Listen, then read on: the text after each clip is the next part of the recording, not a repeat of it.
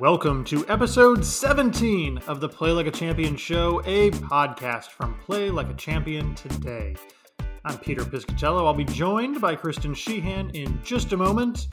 First, a little housekeeping. Thank you for listening to our podcast today. If you missed last week's conversation with Ann Strickers or any of our previous episodes, be sure to go back and take a listen. You'll hear today we've talked to some amazing people who are changing sports at the youth and high school level. You can find the Play Like a Champion show in all your favorite podcasting services Apple Podcasts, Spotify, Google, Stitcher, and more. Please be sure you click the subscribe button so that you're alerted to new podcasts as they're released. And hey, if your podcast app of choice allows, we would appreciate if you would rate and review the podcast. We always appreciate those five star reviews, and they help others to find the show. Finally, connect with us on social media so we can interact with you at PLC, the number four, character on Twitter and Instagram, and at Play Like a Champion on Facebook. You can also learn all about everything that we do. Find additional contact information on our website, www.playlikeachampion.org. With that, I'd like to welcome the always terrific Kristen Sheehan. Kristen, we're approaching Christmas, and with that, the end of 2020. I know for many people that will be a, a welcome ending. Uh, it's been a tough year and maybe one that people would like to forget, but I'd like to start off today with a positive note and ask you what you're most thankful for in the past year. Well, hi everyone. It's so good to be with you here for this final episode. And, you know, you think about what I'm most thankful for, I think it has to be my health with so many people getting sick and passing. Uh, you know, when we're healthy, you know, number one, boy, we got to thank thank God for that.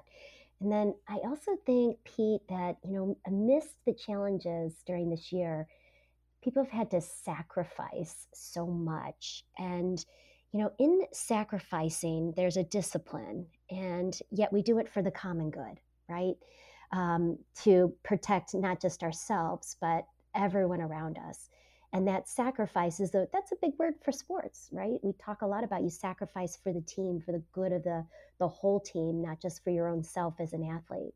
So I'm reminded of the value of sacrifice. Um, and then also, you know, what I think too is the beauty out of some of this is that we've seen an incredible creativity from our partners and even from ourselves. You know, what we've had to do this year is to find new and innovative ways to remain pertinent and to serve uh, our partners in our world.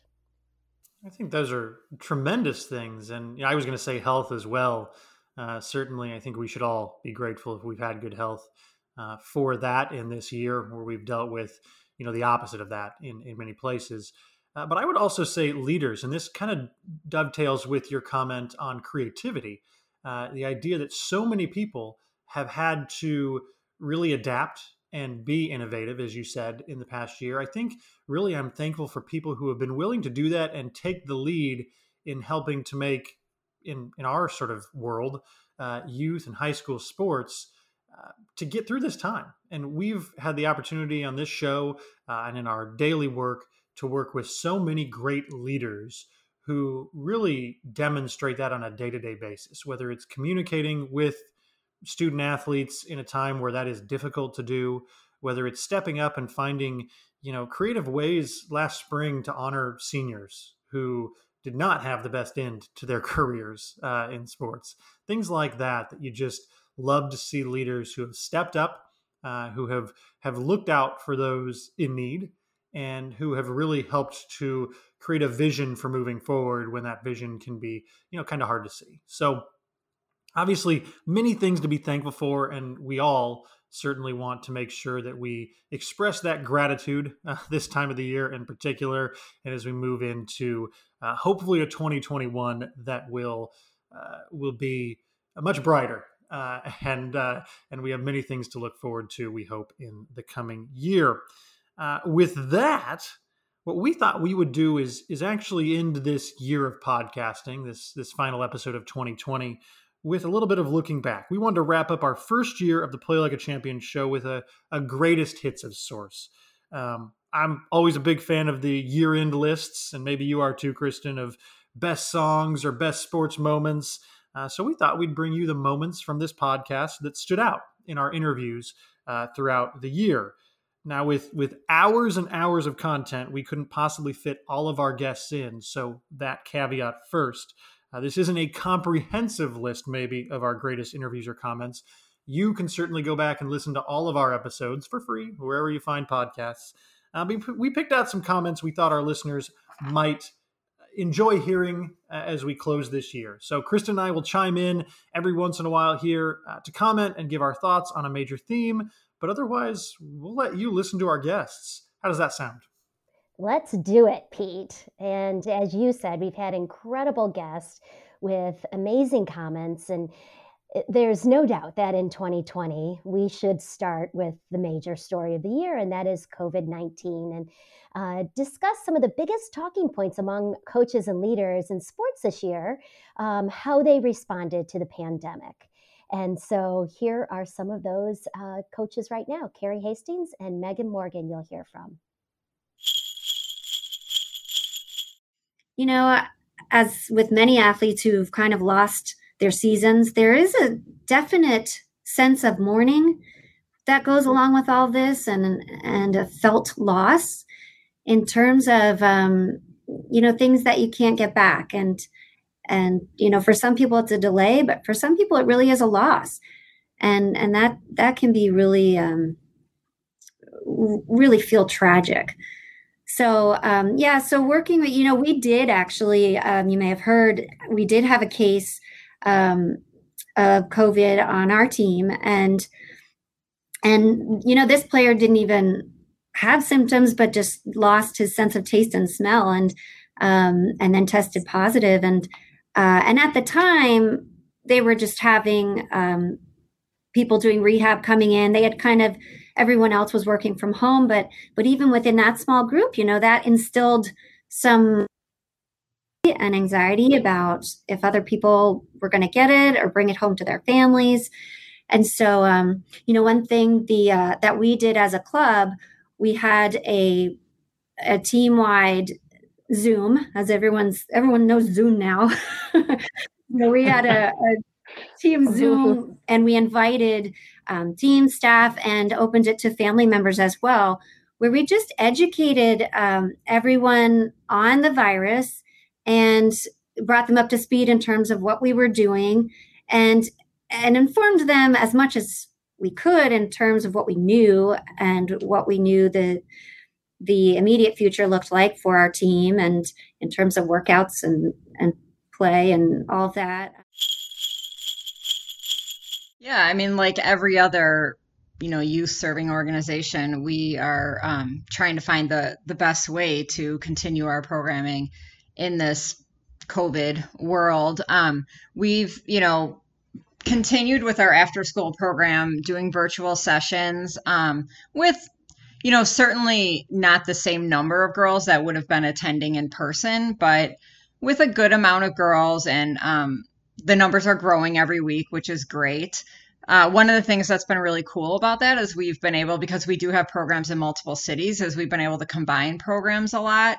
Um, and so like with our teens, they've been they've done some leader to leader interviews where we've had teens from Baltimore, Texas, and Chicago all on the same leader to leader, and that's really cool because they're getting to meet girls from other parts of the country.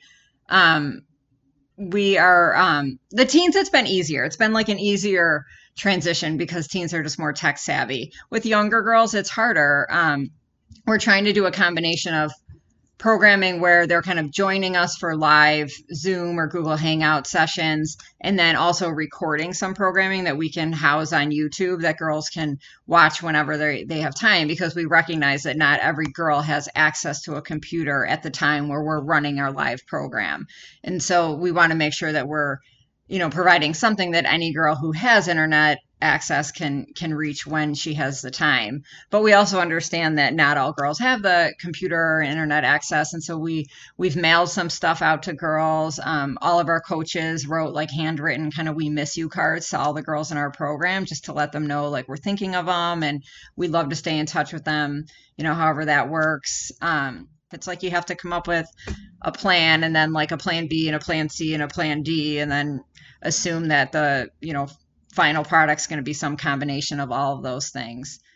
Well, Kristen, some sage words there from uh, from our guests, from Carrie and Megan. Uh, any thoughts on what we heard from them?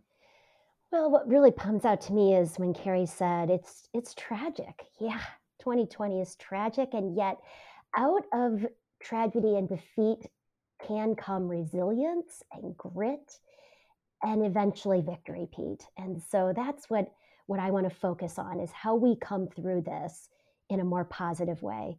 Um, and one of the ways i think is looking at what girls in the game has done with technology and connecting to their athletes. Uh, what i love are those handwritten notes from coaches to athletes saying we miss you and we care about you. Uh, that's that's a brightness in in the midst of this dark spot. Without a doubt uh, certainly the case and we talked at the top and and even just hearing some of those things you mentioned about the coaches overcoming challenges during the past year uh, and you know i would say even despite that coaching remains such a rewarding endeavor so we asked a number of coaches throughout uh, our, our interviews what their favorite parts of coaching are uh, we also asked them how they build character through sports and what impact they see with athletes. Take a listen. You know, obviously, relationships is is key, uh, and that's one of the main reasons why I stay in this profession. Um, you know, but I I look at you know this past summer, you know, being a baseball coach. Um, you look at our roster and the turnover that we had. You know, we lost seven seniors uh, from the season prior you know, who I want to say four or five of them had been starting since uh, either their eighth grade or freshman year on our varsity team, you know, and, and, the success that they had. You know, in this season, we were awfully young. We only had three seniors on the team, you know, and, and we only had four juniors in the program, you know, so we're going to rely on a bunch of freshmen and, and sophomores to, to step up and play big roles.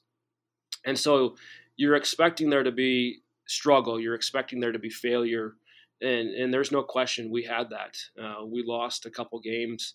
Uh, we lost to a team that we haven't lost to in, in 30 years. You know, at the beginning of our season, we definitely showed some youth. We definitely showed some inexperience. We definitely showed some frustration, and you know, part of coaching, one of the things that you know, for me personally, that I love to see is how our our athletes respond to failure and you know I, I love the uh, concept and idea of failure. I think it's one of the great things about sports. Um, you know, personally, I I love to fail um, just because you get so many learning opportunities from that. I you know I, it's so true. You get more learning out of failure than you do winning and succeeding, and and seeing our students kind of trust the process to buy in you know to have faith in one another that you know, my teammate is going to do their job.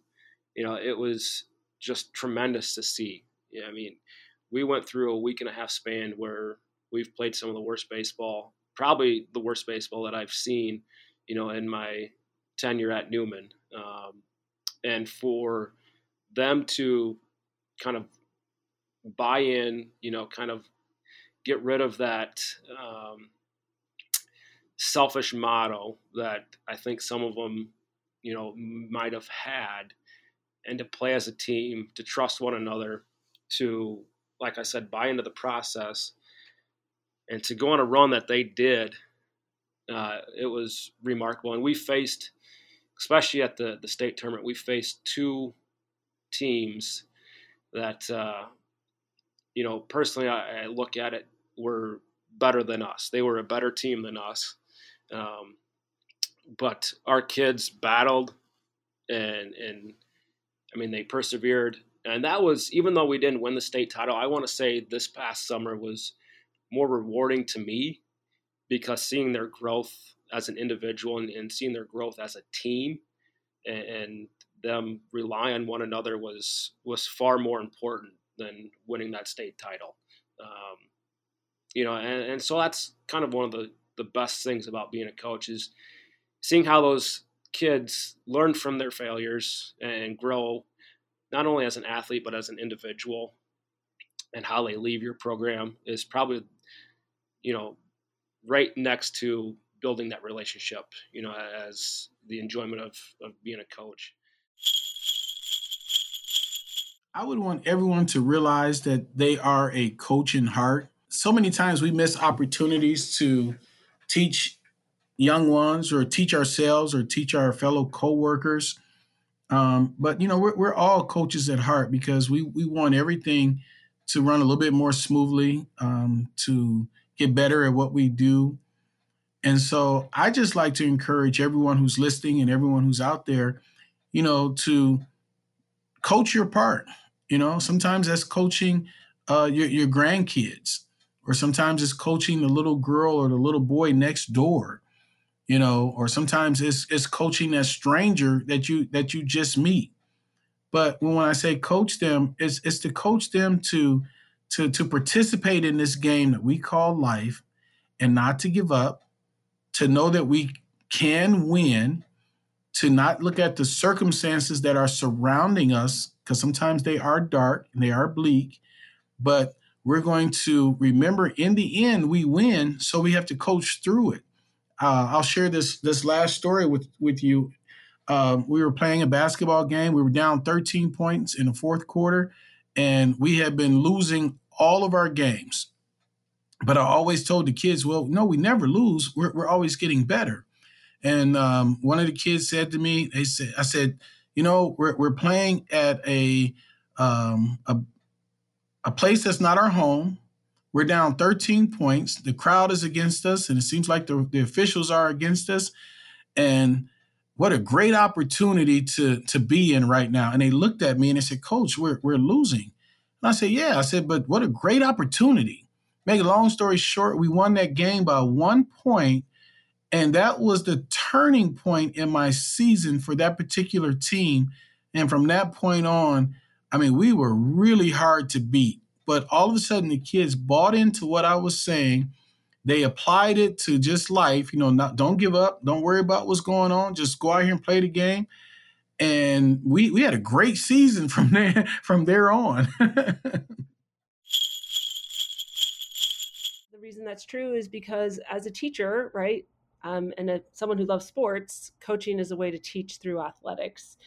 Um, you build relationships with kids in different ways. I was thinking about a student who I did not connect with in cross country, who I had then in the classroom, and it was a totally different experience and it was a very rich experience for both of us right? And the opposite has been true as well. So um, coaching gets you outside it gets you active um, as a cross country coach i got to run with my team. What a gift right? I don't run anymore but i, I loved running through golden gate park with them. As a golf coach yeah you better believe once a week um, our practice i'm playing with my team. Just you know it's fun to play. Um, i know play like a champion likes to play the as overall. So that's a part of the the gift and the joy of coaching. Well you know colonel francis parker believed in citizenship and and that's really important so one of the things that we work on as a school but specifically within the athletic department is building character and that is in the wheelhouse of play like a champion. And so I, I found it when I arrived here and, and, learned that we were part of play like a champion. I knew that I would have the resources to to continue to work on building character um, for our student athletes. You know, I tell our kids we are really even though as a small private school, we are very, very competitive. We love sports. We love to compete. Um, we think it's it's a value. Uh, being on a team there's there's a value to that and so we we we are actively engaged uh, with our student athletes and and and talking to them about leadership and character development and things of that nature and i tell our kids all the time that it doesn't matter how many banners we have up in our gym if you don't leave here wanting to love care and serve others then we didn't do our job and so it's been really big. Um, I talk to our kids a lot about being a part of something bigger than themselves, uh, and and so you know I look forward to to the weekly coaches notes. We share that with our coaches. We have conversations with our coaches uh, once a month about those notes, what we can learn, how we can pass that on to our kids, uh, what we can do to impact our kids in a positive way. Um, we think that's important. And now, through this pandemic, it, it's become more. I've, I've added a, a second phrase to that be a part of something bigger than yourself. And that is because it's more than just a game. Every coach in my book has each of these three characteristics. One is they're imaginative. They're not bound by what convention tells them. They're not afraid to take some chances. They're not afraid to stretch themselves. They're not afraid to say, you know, what if we did this? Uh, why are we limited to this? Why don't we try that? Um, they're not afraid to, to, to open up and and to try things. And you know, in order for a coach to do that, they have to have a good group of people around. They have to have an athletic director around them who doesn't say, "Sure, go ahead and try that, but if you lose three games next year, you're out." Um, you know, you need ads like Pam Boser who give you the space to breathe, to try, to experiment, and to expand your imagination. Uh, so that's one thing. I think the other thing is these coaches are absolutely selfless. Um, I really don't think most people know just how many hours these coaches pour into these kids. And for a coach to be successful, you have to. Um, and it's not just the game planning and the practices. Um, it's the time you spend with the kids outside of it. Every coach I talk to can go on for hours about the personal stories and the personal relationships that they've built with these kids over the years and the time they spend talking to them just as mentors and kids. Uh, so you've got to be selfless. And I think most importantly, you've got to be centered.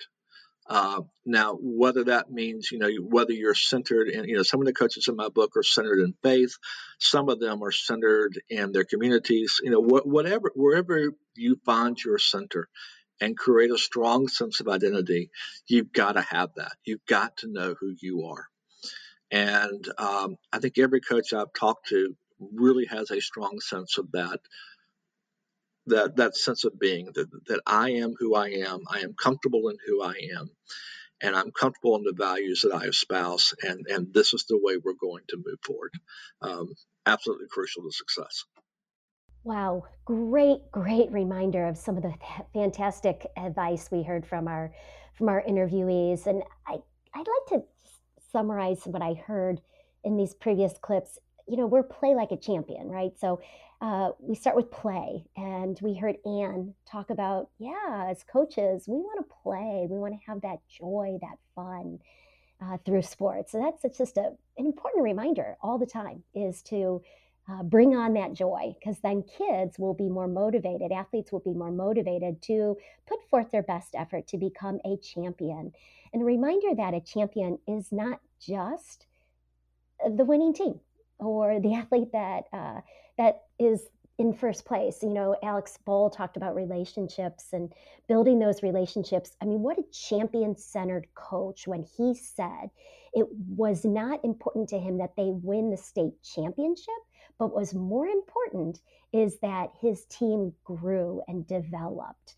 Uh, that's what we call champion centered coach rather than an ego, ego centered coach who is only concerned about the outcome of the tournaments.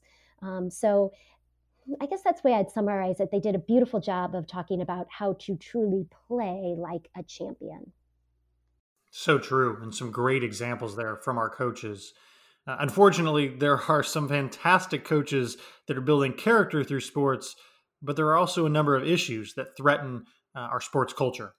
And two of the topics that have come up in several of our conversations as we've just been talking to these leaders are a lack of female coaches across all levels of sport and a lack of access to sports for those who are in economically disadvantaged areas or simply don't have the means to finance what we've called a pay to play culture. So, we talked with three amazing leaders about these issues, what the issues are, and how we go about moving forward and hopefully creating a world where these issues are no longer obstacles to participation, whether it's as a coach or as an athlete.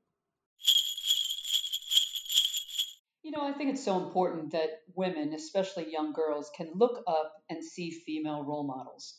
And it's unfortunate that when you look around the country, you just don't see enough of them when they're watching a movie, uh, when you know when they're looking at politics or whatever they're doing. There's just not enough women represented, and I think that when they start out playing, and girls are playing soccer five, six years old, and who's coaching the team? Normally, it's somebody's dad. You know, they start with male coaches right from the beginning, and I would love to see boys playing soccer at five and six years old, playing for somebody's mom and I think that that would be a great way to make it normal that, you know, women can coach men, men can coach women, but it, it's so much more important, I think, for the girls to see these women in charge. And they go off and they play in high school. A lot of times they're playing for a man. They play AAU. Most of the time they're playing for a man. So girls never look up and see, boy, coaching's something that I aspire to because who do they see that's doing it? And until they can see the women in those positions, I don't think they really believe they can do it. And just in terms of confidence building and the things that women need, uh, I think it's so important to have some role models that are female. And I know there's a lot of terrific male coaches out there. And I think my advice to them would just be simply hire female assistants. Have somebody on the bench that these girls can, can look at and talk to about things away from basketball because you can't always relate to everybody. You need to have some diversity on your staff, uh, different kinds of people. Um, but I think the female role model is just so important for these young girls to be able to look up and see somebody that looks like them that they can aspire to be. Absolutely. Access is such a challenge when you're talking about equity in sports. And access means so many different things. There's financial access. Are there financial barriers to playing, whether it be league fees? We don't have them. Our programming's free whether it be equipment. We actually kit out every child shoulder to shins for free. We want every kid to have the baseline equipment. Whether it be field equipment, we actually provide our school partners in many cases with goals and cones and pinnings and all the equipment. So there's the financial element of access. There's, as you said, Kristen, the geographic element of access, right? Are there other are other sports opportunities in your neighborhood that you can get to? Are there other teams there? Is it just one team? Because you can't run a league if you have a team right? You need more than one team to run a league.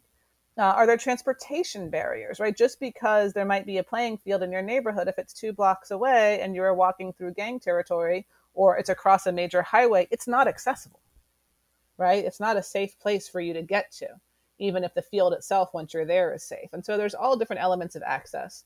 The way that we really tackle it through scores is our goal is to remove all the barriers to a kid being able to participate financial barriers, the geographic barriers, the transportation barriers, the equipment barriers, the coaching barriers, making sure that we have coaches that we train in positive youth development, in trauma informed, healing centered approaches to coaching, because the kids we're working with often have high degrees of trauma in their life and these different approaches that can really help them center when they're on the field and make sure we're really helping that kid develop into their best self, not getting distracted by behavioral things that may have little to do with the sport, often have little to do with the sport and, uh, and, and have other things going on in that child's life. We want to make sure that all those barriers are removed through what we do and how we operate so that the kid can experience the beauty and the power of sport, the beauty and the power of being part of a team. When you research how much it costs to play volleyball, um, travel volleyball, which, you know, for some reason, a lot of parents feel like their kids have to play on the travel circuit in order for them to be successful, in order for them to play at the college level. You know, they are um, sacrificing a lot of money. And so, you know, on the low end, we're talking $1,500 um, on the high end, we're talking $3,000, $4,000 um, a season. And, you know, girl, a lot of the girls that I work with, that's just, you know, out of their range. They just can't afford that. And does that mean that they are missing out on these opportunities that other girls are able to have? You know, it just doesn't seem fair. And so, one of the things that I am able to do here at Detroit PAL is um, offer those same opportunities for a cheaper cost. So our girls are able to play in some of these same tournaments for $250. So we're able to offer that same opportunity for them. And some of these girls are, you know, they're not even necessarily trying to play at the college level. They just want to play volleyball. Some of them, you know, may not have made their high school team.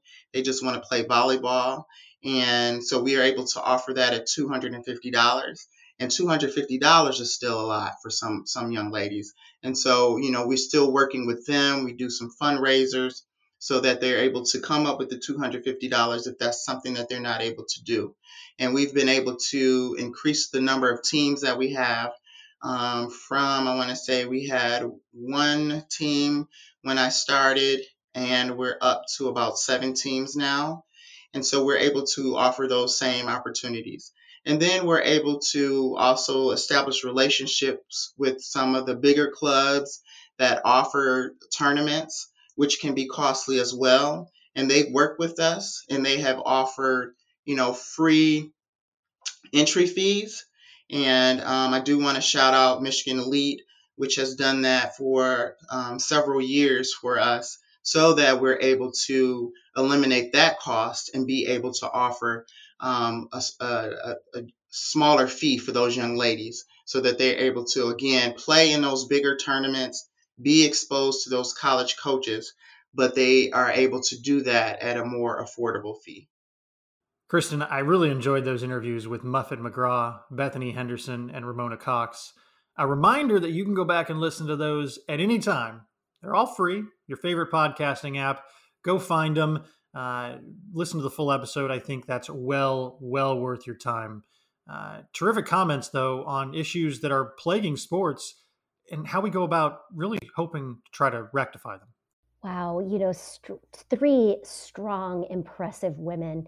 Uh, so important to listen to the women, the female coaches and administrators that are among us, and then do something to change the lack of female coaches, right? You know, we should just simply challenge ourselves as administrators or, or as coaches to go out and invite women to coach, invite women to become a part of a team experience.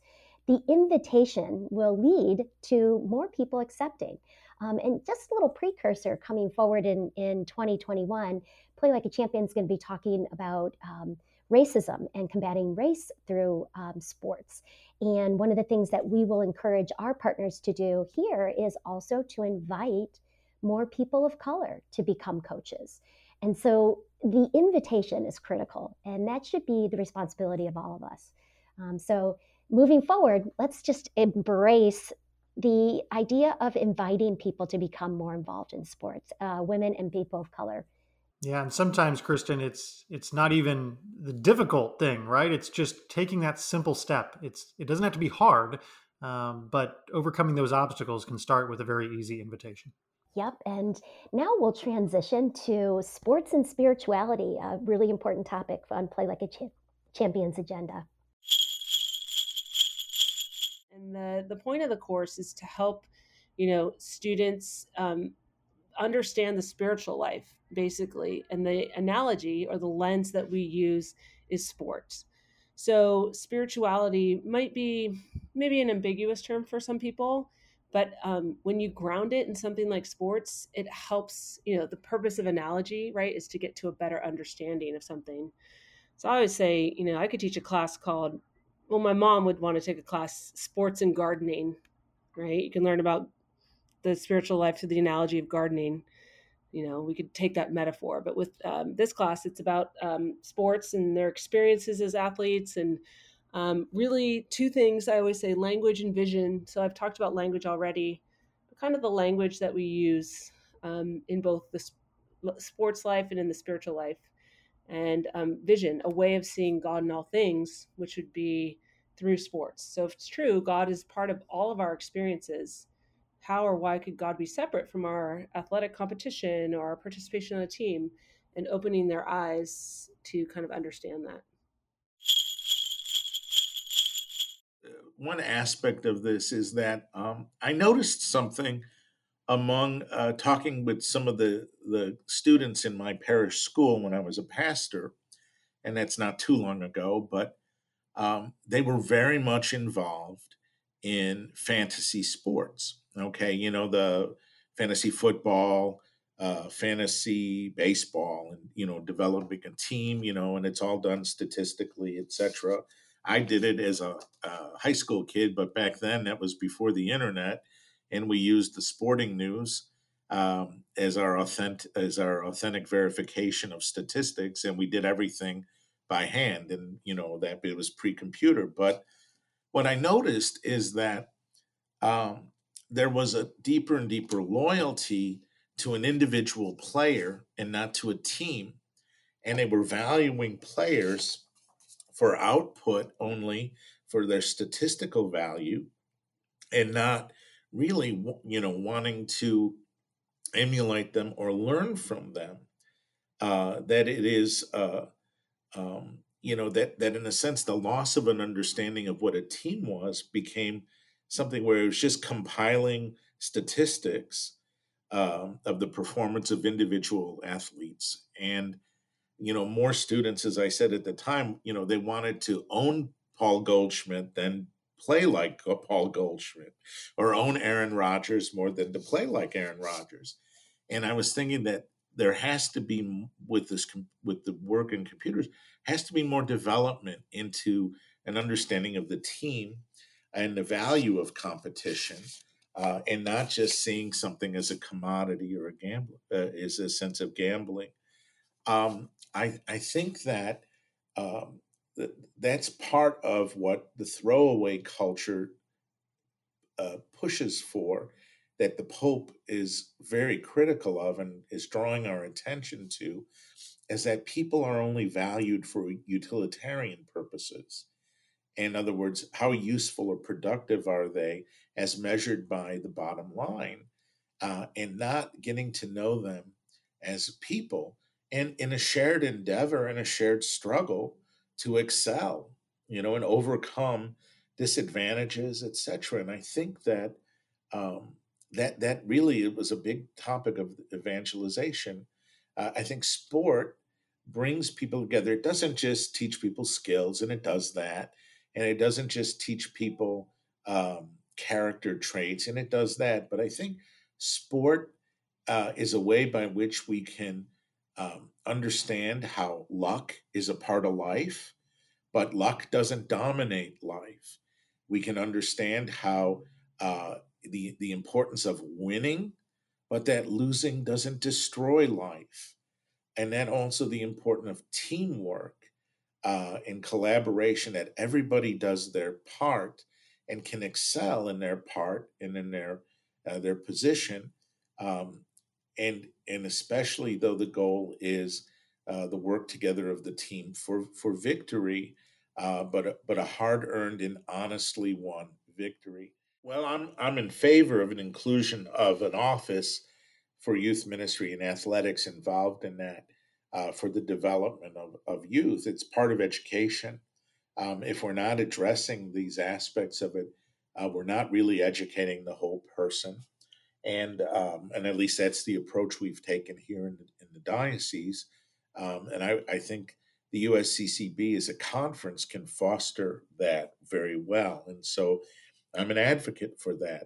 Um, and I think so. I think also, though, we can't be afraid, all right, uh, we we can't be afraid to go into sports education. I mean, uh, in some ways, we would rather want to stay away or be tempted to give in to fear because of the vulnerability of youth and because of past transgressions against vulnerability. I think sports requires accountability, and we we have the resources and we have the knowledge and the vast ability to be accountable and protective of the vulnerable. Um, and and and I think that when we give in to fears like that, we've given the game away, so to speak, and we're, we're neglecting our responsibility that God has entrusted us with. Um, and so um, I think it, it also requires good practice, all right, in order to develop education uh, if we try to do this only theoretically first, well, you know, you can't think your way into right action, but you have to right to act your way into right thinking, you know, and that sense of practice. And so, what are we doing well, and where are we doing it? And I think sometimes uh, too many of our schools are sort of left without guidance and direction that they end up trying to do too much on their own. Uh, when really solidarity is called for, especially uh, between those who who have more uh, and those who have less. That, in a sense, sports equalizes a lot of things, provided we have sound access and a level playing field. Thank you to Ann Strickers and Bishop Olson to raise our awareness of spirituality and God's presence in sport. Uh, one of the things that I love out of these clips, Pete, is that Bishop Olson is, you know, embracing the idea that we we should advocate for a national office of sport ministry in the USCCB, and that's something that we make the recommendation for in our recently published book uh, Play Like a Champion, following the Vatican's lead to elevate the culture of American sport. And something that I think we will continue to encourage um, and invite the uh, bishops to consider. Yeah, absolutely. It's funny. I laugh when you say that because we published a book this year and it seems as though we published it five years ago. So I guess that's sort of, you know, 2020 in a nutshell, right? Uh, this summer seems like, uh, or I guess this past spring seems like so long ago, but you're right uh, a really important issue uh, that I, I'm so glad to hear you know people talk about and something we will continue to pursue because sports are important and they're important for all of us uh, in, in, a lot of different senses. But the opportunity to uh, create that sort of office and to really underscore the importance of building character and virtue through sports uh, is a tremendous thing. So. We're going to close our look at clips from the past year with some advice from coaches uh, or four coaches rather, from Jamiel Cannon. Uh, Jamiel joined us on episode 12 of the podcast, and he is a tremendous example of what it means to be a coach, a mentor, and a leader in youth sports. Uh, here, Jamiel introduces a practice he's created with kids at the block in Chicago, and you'll actually hear from Kristen uh, in this clip. Uh, then he talks about how he manages to stay positive as a coach despite sometimes working in really stressful situations, which I'm sure a lot of our listeners can identify with. So take a listen to Jamiel, and then we'll uh, we'll close out the show. Tell us about the end of your practice where you do shout outs. Uh, I thought that was really impressive to give kids encouragement and find their voice and provide that agency for those kids. Oh yeah, the shout outs at the end of practice check off a lot of boxes for us. There's a lot of research that goes in uh, that has gone into say that you know showing gratitude for other people actually makes you happier uh, and improve and improves your own social emotional well being. Uh, so and then there's also the idea of you know speaking to an entire group, which you know most people fear more than death. Uh, we want to we, we want to uh, cross those barriers. I think it's a really important uh, tool for young people to have. So at the end of every training session, everybody speaks. Um, everybody uh, speaks about another individual in the group who did something positive that day, who helped them, who showed a, a ton of hard work, who who just stood out to them for for any reason. Uh, and we express that appreciation verbally by giving a shout out. So. Uh, you know, Darius might look at Lamont and say, I want to give Lamont a shout out because when we were working on the bag, I saw that it was really difficult and you uh, you you kept fighting through it, and it made me want to fight harder. Um, so it, it it gets people looking for the good things in their lives. Uh, gets people expressing uh, expressing themselves, eh, especially for you know young black men. Uh, the the way that we we tend to relate uh, is by making fun of each other. Uh, and it's not always the healthiest way to, to relate to one another. So I, I think switching that up uh, making sure we have some intentionally and focused positive time, some some positive interactions uh, is incredibly important for uh, for all of our development. Things. One of the things I learned uh, as a social work major at the University of Kentucky uh, was that you have to be able to turn off. You have to be able to leave work um, so you, you, know we, we keep our hobbies uh, outside of the block. I think those that's really important to us. Uh, so my wife goes and rock climbs. I'm learning to play chess and learning to play piano. Uh, learning to do tons of things in a mediocre fashion right now, even though I say excellence is a habit. Um, and I I we we stay busy even when we're outside of this space, staying busy with things that that fill us up. Even even uh, if this this job can take away from you at times, it's a it is a grind. Um, especially during COVID nineteen, I'm I'm in this building from seven fifteen a.m. to seven p.m. every day, and and honestly, the work isn't always done at that point.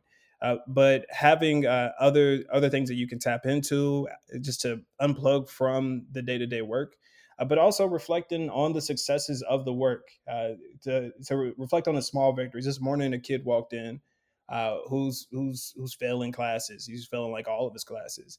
Um, we we could not get him to take part in a day of studying and, and a day of virtual learning.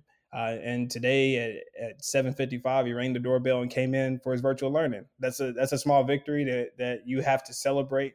Uh, you can't wait until the big victory at the end of the year. You have to celebrate something every single day, uh, so that you you see the the progress that that is being made, uh, and you don't get burned out by the day to day grind of trying to get to the big audacious goal.